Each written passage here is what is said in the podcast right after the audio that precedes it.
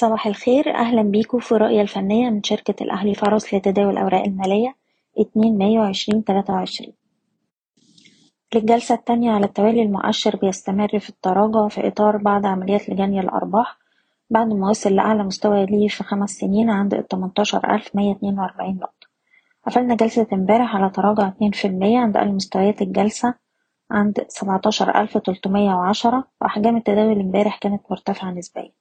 امبارح المؤشر نزل تحت مستوى الدعم بتاعه سبعتاشر ألف تلتمية وستين ولو أكد كسر المستوى ده لأسفل خلال جلسة اليوم يبقى معنى كده ممكن تستمر التراجعات لمستوى الدعم التالي عند السبعتاشر ألف نقطة ودي المنطقة اللي ممكن تعوق الهبوط في الوقت الحالي. من الناحية التانية أي محاولة للارتداد هتواجه مستويات المقاومة الهامة اللي ما بين السبعتاشر ألف وسبعمية ويليه مستوى التمنتاشر ألف نقطة. بشكركم بتمنى لكم التوفيق.